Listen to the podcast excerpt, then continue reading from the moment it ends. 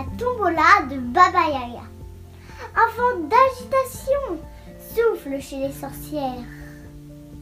Baba Yaga, la plus grande sorcière des pays froids, organise une tombola. Nez crochu ou langue de vipère Si vous êtes une sorcière, venez participer. Il suffit de, paye, de payer trois pattes d'araignée avant de piocher un numéro. Dans ce chaudron, annonce Baba Yaga, devant sa chaumière, chaque numéro donne droit à un lot. Les sorcières se mettent aussitôt à rêver. Que vont-elles piocher? Un nouveau balai? Un corbeau de compagnie?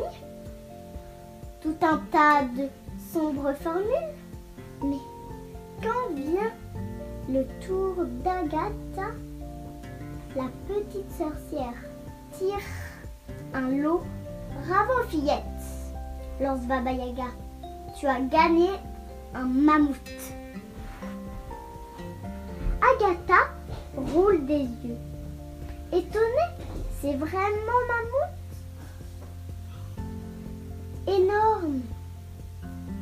Pleine de poils. Prends-en bien soin.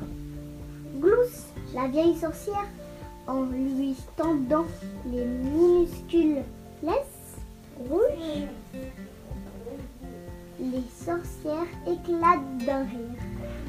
Mauvais en voyant, la plus jeune et la plus belle d'entre Elle, elle repartit avec le pagibert. Dans la forêt est neigé, mais Agatha n'a pas le choix, car un cadeau de Baba Yaga ne se refuse pas. Sinon, gare à la colère légendaire. Arrivé chez les sorcières, le mammouth la suit à l'intérieur de la maison. Crac Et ma porte Nom d'un serpent On, compote s'écrie Agatha. Allez coucher Dormira sur le canapé et croque La Le fauteuil s'écrasa comme un caramel. Mou au beurre salé. Le mammouth prend beaucoup de place et en plus, il ronfle. Quel cadeau empoisonné. Mais Agatha n'est pas une sorcière ordinaire. Au lieu de repousser, protester ou d'essayer de s'en débarrasser, elle s'inquiète de ce qu'elle va lui donner à manger.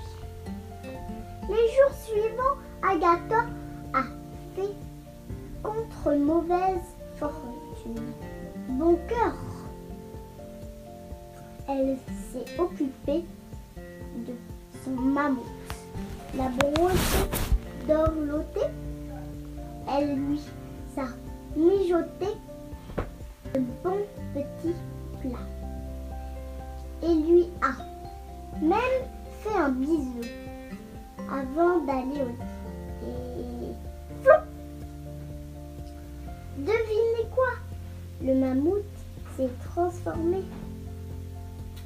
Quelle farceuse cette Baba Yaga